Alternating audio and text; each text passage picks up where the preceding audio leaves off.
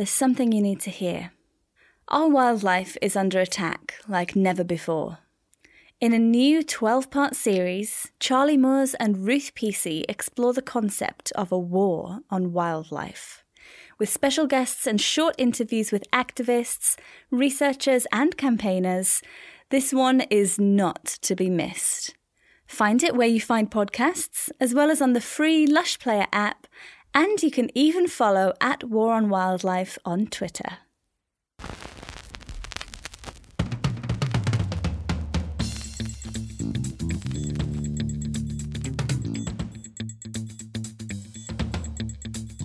Hello, welcome. Uh, welcome to uh, Tiny Revolutions. So, the idea behind this podcast is we are talking about comedy as a force for positive social change. And with that in mind, what? more of a perfect first guest can I get than Shappi Khorsandi? So, let's have a little round of applause. Thank you. Um, I'm, a, I'm a bit worried, Tiffany. As you know, my nose has been growing lately. And I'm just really worried about the camera angle. Isn't that terrible? Would it be really awkward if I spoke to you like this? Is that, is that natural? No. All right. Um, so, uh, Shappi is very, very easy for me to talk to because we've been friends for probably about 12 years since I first started in comedy. But Shappi is perfect for this show because she's someone who's always blended in a, a, a great fashion, I believe, the political and the personal. Um, so I remember seeing one of your early sets on, I think it was like Michael McIntyre, where you talk about being Iranian and you speaking to your grandmother and being worried that she was going to get bombed. and her saying, "Well, I've, it depends on when it happens because I'm just getting a new extension built." Oh, so I remember that show. yeah, so I can obviously do a version of the joke not as well as Shappi can, but I remember that being a very early example of seeing someone in stand-up who'd who'd put together this kind of like a very very personal take on polit- uh, political circumstance. So, you know, that's obviously always going to be part of what you do, right? I, I sp- never consciously, I have to say. Um, I, I, think I'm glad you reminded me of that joke. I like that one. I never ever write them down. Isn't that terrible? oh, but um, I think at the time when I did that particular show, um, I was not long out of my twenties, and you know, having to, having gone through a, a period of all of my youth with Iran and Iraq um, at war. It was, it was just a part of our reality that, that you had family um, in Iran that you never knew if, if they were going to be there when you woke up the next day. And, you know, when you, he- when you heard there were air raids in Tehran, then you spend all your time the next morning trying to call them. And then, of course, the telephone lines would be down. And that was our reality. Now, my reality happens to have been quite political. Um, and I felt very much like all new comedians do, um, that what's the thing about me that stands out the most? Like in, in London, I was kind of a bit more ordinary and normal, but then I'd, you know, go to, you know, a, not a working man's club, but somewhere, you know, in Leeds. Up north. Somewhere up north. I just immediately thought. Where all, you know, and I was like, you know, 23 year old girl starting out in comedy with my little West London accent and talking to these big, like 40 year old Yorkshire men that at the time seemed like twice the size and twice their age to a 23 year old. And I was like, they're just going to be looking at me going, what on earth has this um, young, you know, Middle Eastern southerner got to say to us? And I found talking about myself and acknowledging that I did, you know, I wasn't going to, you know, be like their cousin or their niece or so I think a lot of the time in comedy, people look for familiarity. They like comics who reflect their own life. They like comics who remind them of their grandma or their granddaughter or their Uncle Joe. Sort of unconscious bias, isn't it? And it's, it's, it's feeling at home with someone. And so when it comes to politics as well, then I found that people then liked what I do if they came from the left. Um, or they came from the right but were a bit racist and thought, oh, isn't it lovely that she's on the phone? You'd never know. Um, she's one of the good ones. If only they were all like her. and I acknowledge feeling that because those are feelings. Comedy is about, emotion, right? So I would feel people, um, people like that, and I would say it, and then that becomes a political thing because anything that um, is, you know, out of the ordinary, out of what is typical, is kind of political most of the time. Yeah, I definitely feel like you, when you first start in comedy, you go out and you do jokes. For, it's about being funny. In the first instance, you're like, can I be funny for this period of time? And then as it goes on a bit longer, it's kind of about challenging people's perceptions or ideas and being a bit provocative and playful. And it's funny that you mentioned 40 year old blokes in Yorkshire, because for me, they were the 40 and 50 year old men up the creek, mm-hmm. where you talk about something a bit feminist and they go, I never thought about it like that, girl.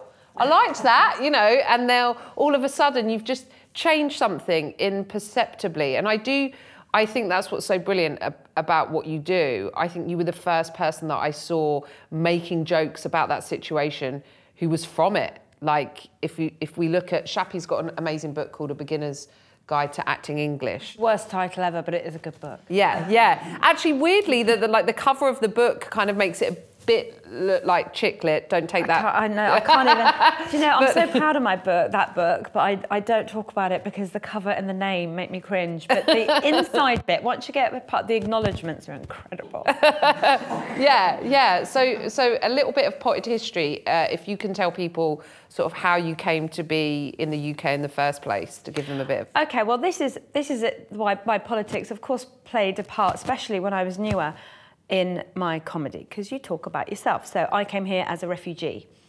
Um, child refugee, my dad's a writer, and um, they tried to kill him without ov- overly being dramatic.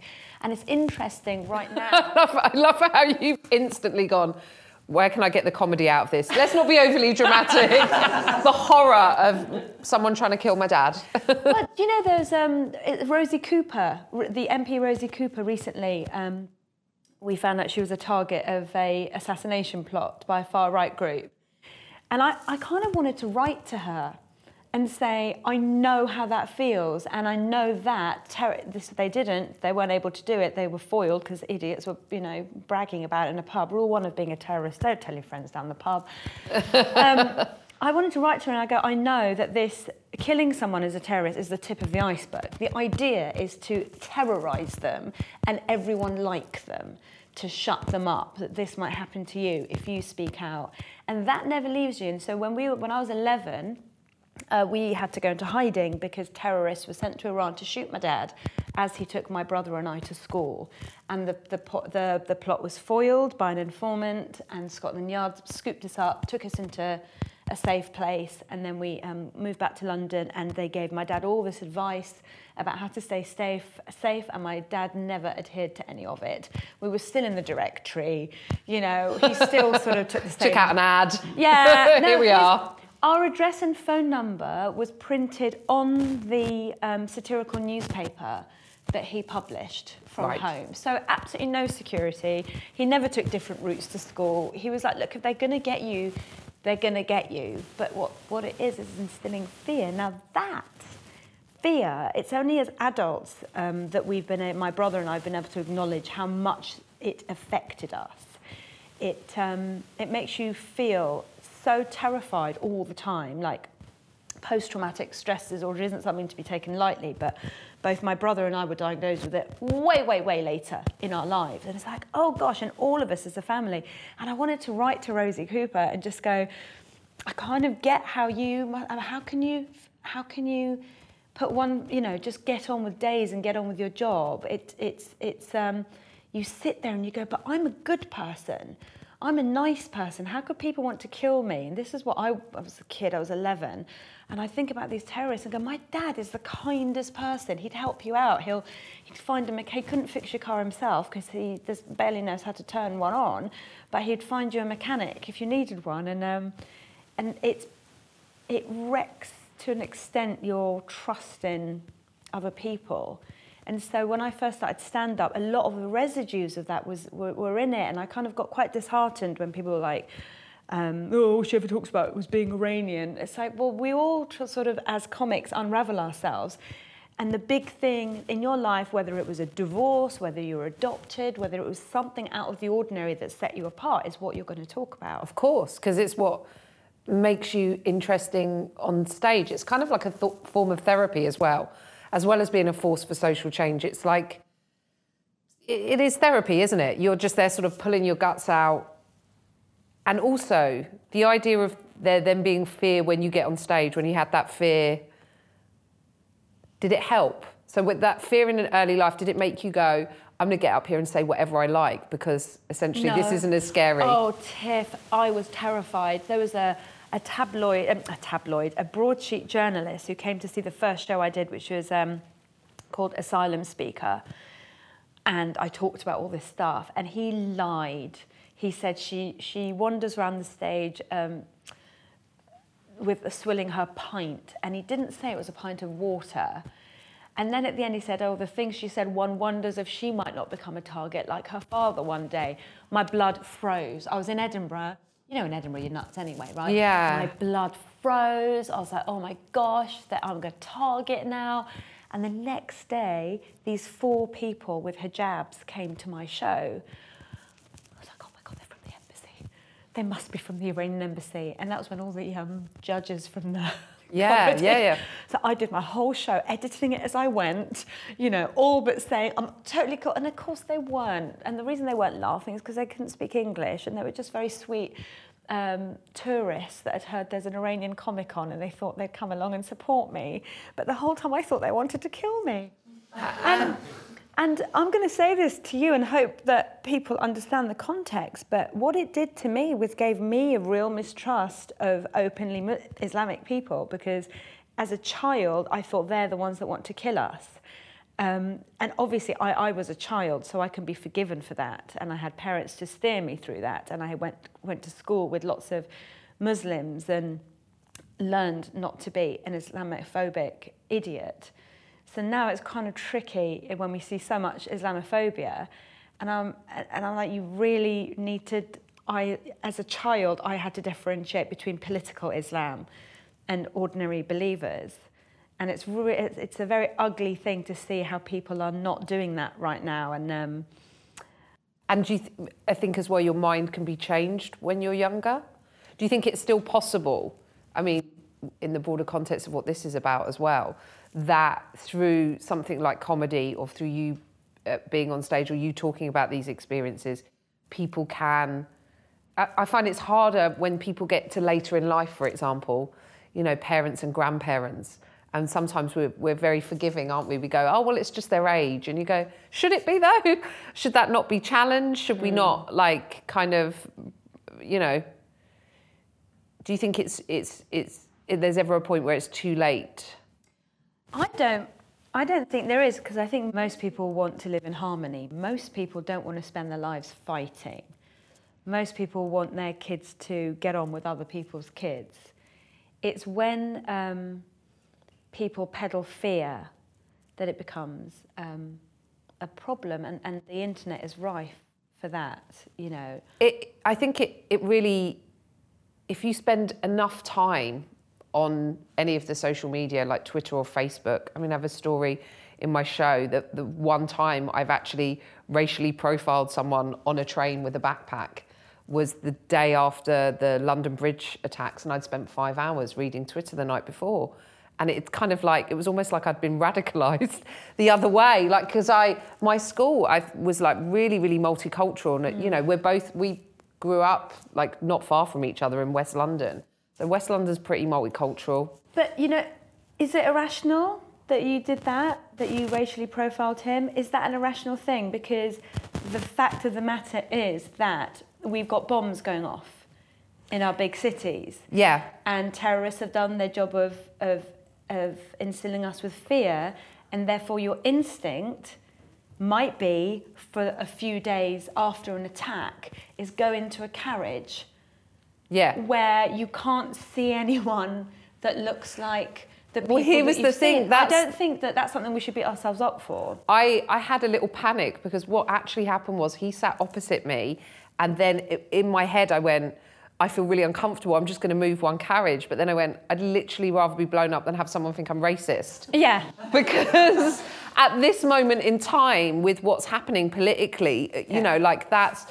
Uh, this is something we've discussed before, but it feels like increasingly on the left at the moment, we are separated by all of our differences and the right united in what they don't like. And it's the left that would pounce on you for doing that, for going, Tiffany, what, how dare you do that? Just because he's a brown man with a rucksack on the train doesn't mean he's going to be a problem. No. Well, it was actually because he had two mobile phones.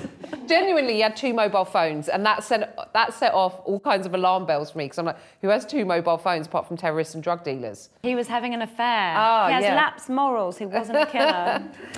Uh, yeah, so so you don't think it's too late for people to change that? no, because it's it's about um, ignorance, isn't it?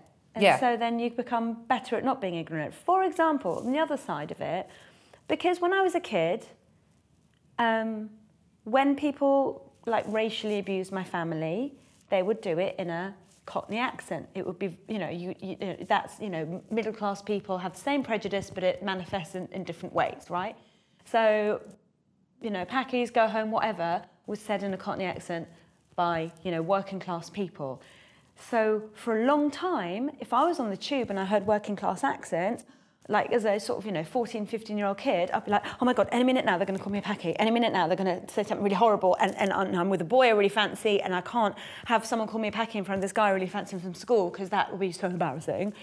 And so I had to then go, no, Shab, not every working class person. You had to undo that accent." prejudice, I right. had to undo that. Not only did I have to undo that prejudice, I went to school with kids like that. So my accent, I sort of adopted a middle class accent quite early on because to me, it sort of made me less of a target because class trumps race every time. Isn't that It's terrible? it's it's bizarre, isn't it? I was you- like, oh yes, can- I, I, I yes, I, I, do, I do see that I am indeed a packy, but look how well spoken I am.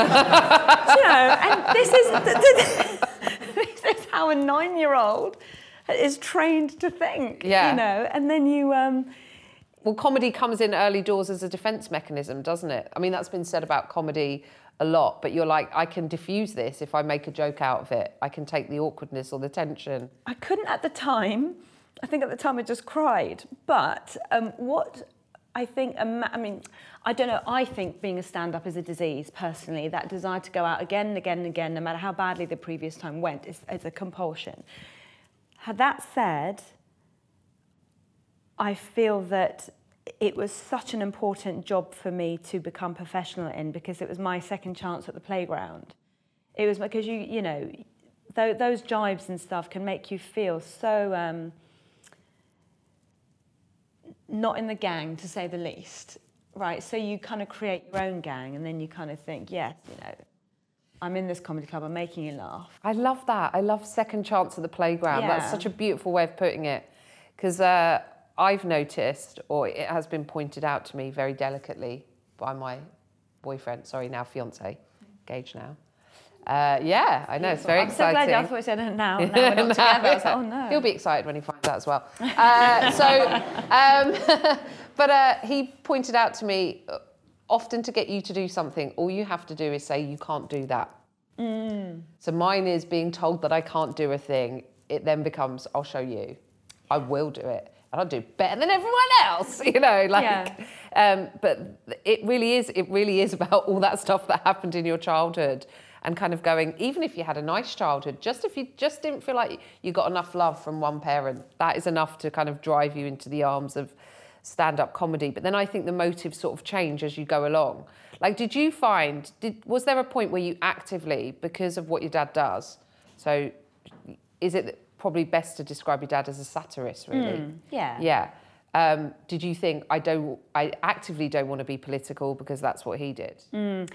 Oh, you know what? I think, I think I, I tried to be more political because of him, and that was a mistake because I was trying to before I'd found my feet, and I think that my dad now he's he's different, um, but when I first started, he'd come and see my shows, and he'd say, "But you didn't say anything."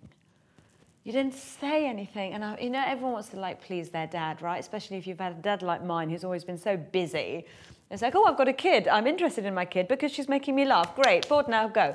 I need to go get my thing. So I did sort of try, no, dad'll like this, dad'll like that. And actually, it's nonsense because what my dad came to see me um, do a show, he hadn't come for years, and he came to see a show that I did that was massively about um, have it, you know, porn addiction and um, really graphic and honest um, sexually and about relationships. And my dad was in the audience the entire time.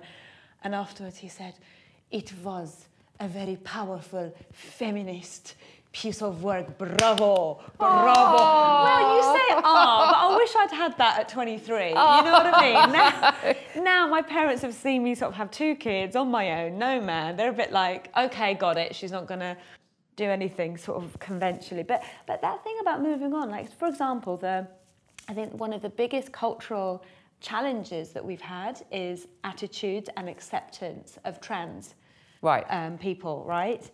And so, what's really interesting about um, when people, the older generation, my mum read a book um, about um, written by a trans woman in Farsi, the Iranian language, um, and she was telling me because an, an old friend of hers is uh, trans. And she was crying all the way through reading it. She goes, Shappi, if you knew, if you knew what, the, and I just was quite heartened by that because you'd think sort of a 70 year old woman. And then re- recently, an old friend of ours at the age of 60 um, transitioned. And I told my parents because I, I saw it on Facebook. And my mum was like, I always knew that there was something inside that he was not able to express. And I just thought that's really kind of beautiful. And, and that she wouldn't have been like that 25 years ago, even. yeah. You know, when I was at university, she did think homosexuality um, was to get attention. You Right, know, right, she- yeah. You know what I mean? She, Yeah. Oh, it's the fashion now, isn't it? It's the fashion. But she's grown, her world's grown. She's watched me, she's watched my brother, she's read, she's engaged.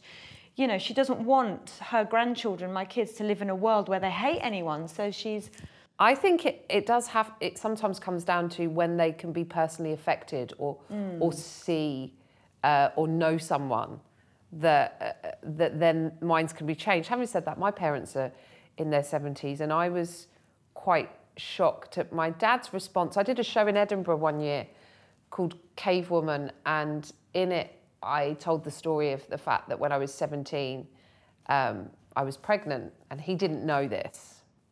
Did you tell him So I to told the him show? before he came to the show, I did say, look, something's going to come up in the show that you don't know about that happened, you know, a good like 18 years ago, 17 years ago. So I'm just giving you fair warning and, you know, so, so you're not shocked. And I didn't specifically say what it was, but uh, then afterwards he came up and he was really, he was like, I'm really proud of you. And he sort of had tears in his eyes. And I was like, oh, like I, you know, I guess I, I think sometimes our parents worry for us when we're so open yeah. about stuff and with jokes. And I imagine your dad has the same uh, under the threat of death. Yeah. That he sometimes goes, oh, you know, Shappi, if you say that, that's going to be, you know, what might happen. You know, is there any line that you ever kind of go to with your comedy where they go, maybe you shouldn't, maybe you need to ease off this because it's, I um, yes, there is. It, it depends. My dad always says it's how much um, criticism you can handle afterwards, because if you can't handle, you know, the when you throw the rock in the pool, if you can't handle the ripples and you know, the effect of it, then don't do it because it messes with your head. You know, Yeah. you've got to look after your own head. You've got to. There's certain things that I do not engage in on social media because I know they will invite an ocean of. Um, hostility that you simply can't micromanage, you know, during your day. And then suddenly you, you find that your, your day on earth has been spent or staring down at your, your phone, feeling all these emotions and having rows with strangers or trying to make your point with someone who is not interested who's willfully misinterpreting He's what willfully you're doing. Willfully misinterpreting. And also, likewise with um, comedy, I think that um, there are certain political situations that I would save for a column Right. Okay. rather than a stand-up set because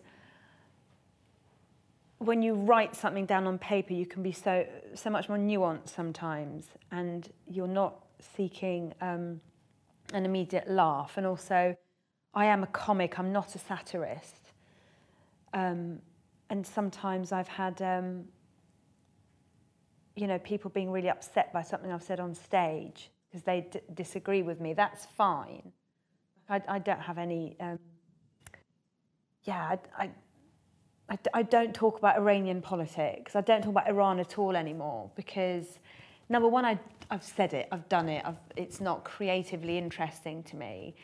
But then, oh my goodness, it's just um, everyone's got something to say about the way that you have Expressed yourself. prese- presented something. Um, That's interesting that you say you would save it for a column, though, because that Yeah. is a, another outlet or another way of reaching a different audience. Because you write a column for the Independent, Yeah, don't and it can still be funny. Although mine, oh god, when I start writing, I get so serious. my my novel, don't read my novel. It just it so makes you cry. Um, don't read it. Read it, please read it. please read Nina's Not Okay. Um, but you, but, but you're able to put across points in a way. But then, having said that, I do even think that columns can be misread, or you know, uh, uh, I think sometimes you we sort of question ourselves as to why we want to put a certain idea or a thought or something out Yeah. there. Um, but you had a great. I saw a great column of yours recently that was all about the hijab and women in Iran and why are we not supporting them. I get really annoyed by that.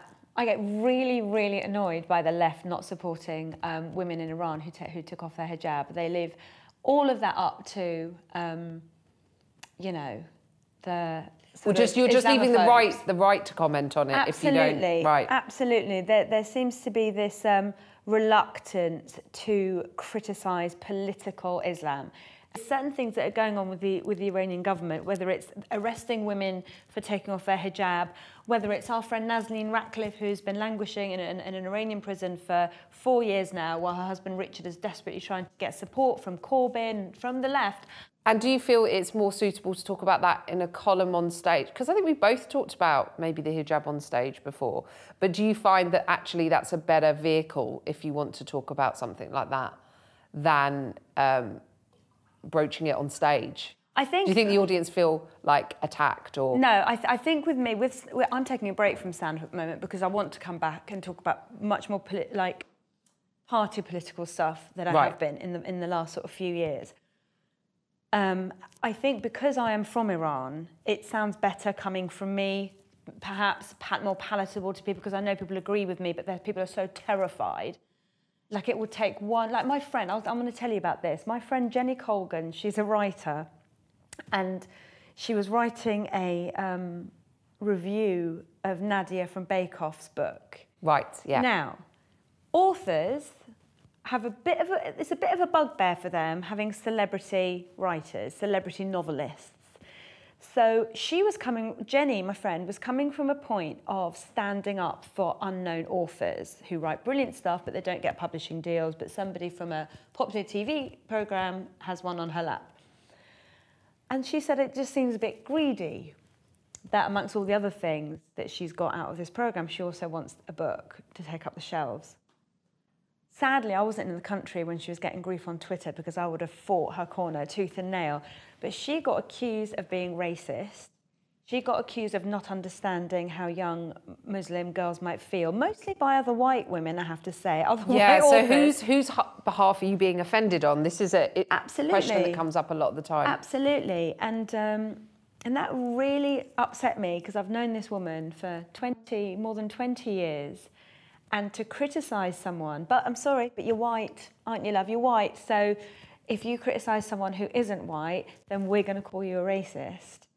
That is a problem that we have at the moment is shutting down something that someone's got to say. Sometimes, you know what I found interesting was um, sometimes I stick up for unpalatable causes and I don't get the grief that, um, you know, a white comic might get because people tiptoe around me a bit more. I, I, I believe that. because they're so terrified that someone will call them uh, a racist. Is that a, a, weird thing to admit? I, no, I no. I think I remember the, there was there was sort of some spats on Twitter. I, I, do want to talk about one cause which you support, sure. where we actually, again, coming back round into sort of comedy for social change. Um, because you you work with a company called Let Toys Be Toys, and I know you've spoken about this on stage, haven't you? Mm. About having kids and letting them play with whatever toys they want to play with. Let's yeah. take the gendering out of toys. So that a girl doesn't need pink Lego. Yeah, yeah. She just wants Lego. Yeah. She just wants. She just wants to build. Uh, so you've you've spoken about that on stage, haven't you? Yeah. And then you teamed up with this. Yeah, just just like, like, a little grassroots organisation, right? Let Toys Be Toys. They campaign um, against sort of boys' toys, girls' toys, and you know and actually, what I did say, because John Lewis now um, doesn't have boy closed apartment and girls closed apartment. It's really annoying. have you shot yourself in the foot? no. the bigger picture is wonderful. The bigger picture, but if you do have a kid that loves unicorns, you're like, where's the unicorns? Um, Who doesn't love unicorns? Yeah, and then some people high profile people sort of took my support of that to sort of put me down. Like, I oh, saw that. She's got it... nothing better to talk about than pink toys and blue toys. Like, well, I've got lots of other things. If you'd like to have a coffee with me, I'll explain. yeah, but I feel like that is uh, what aboutism is what aboutery isn't it it's kind of going mm. aren't there more important things to worry about Shappi and we can say that that was a man another yeah. comic that did that and i find that very, very interesting, as if we're only capable of caring about one thing at a time. Someone once said to me when I complained about something at a festival um, to you know someone that worked at the festival, someone replied with uh, Syria. Yeah. like literally, like as if you know, as if like, why don't you think about that and just stop your complaining? Do you know? I think that's really interesting because people's heads are at different places. Like I've had certain sort of situations where I I, I, you know, like I can't, sometimes I can't believe people are walking around being normal when Nazanin Ratcliffe's still in prison in Iran. And I have to remember, Shappi, this is your thing. Everyone's got their thing, and you just have to do the best you can and campaign the best you can. But the really important thing about comedy and music, I think comedy and music kind of go hand in hand on this is I don't know if you change minds. You know, I very, very much doubt that if Tommy Robinson came to one of my shows, he'd go out thinking, do you know what, I'm going to I'm going to join Humanist UK and volunteer at a Soup Kitchen. I doubt he would do that.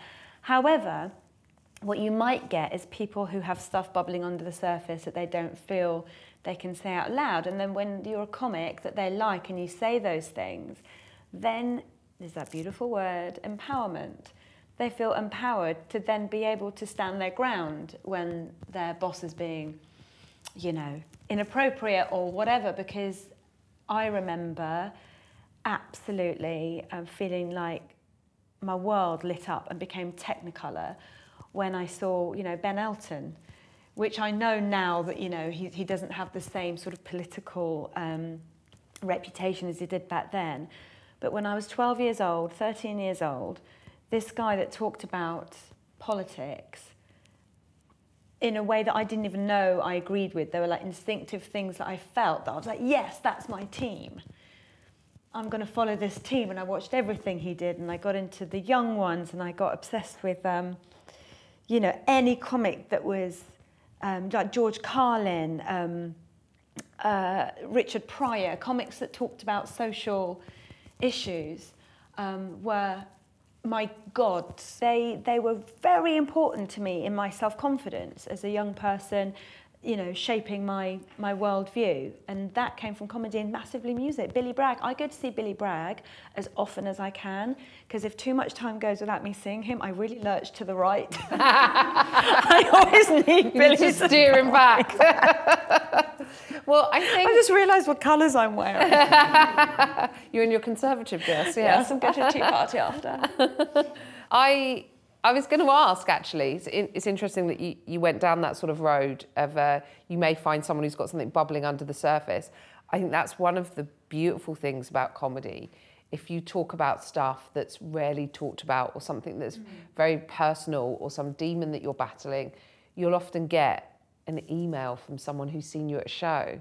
So I just wondered if you would share something that you've received, like an email or, or after a show, someone said, Hey, by the way, thank you for speaking about a that." nice thing, Yeah, yeah. like a nice thing, not a. Ch- yeah.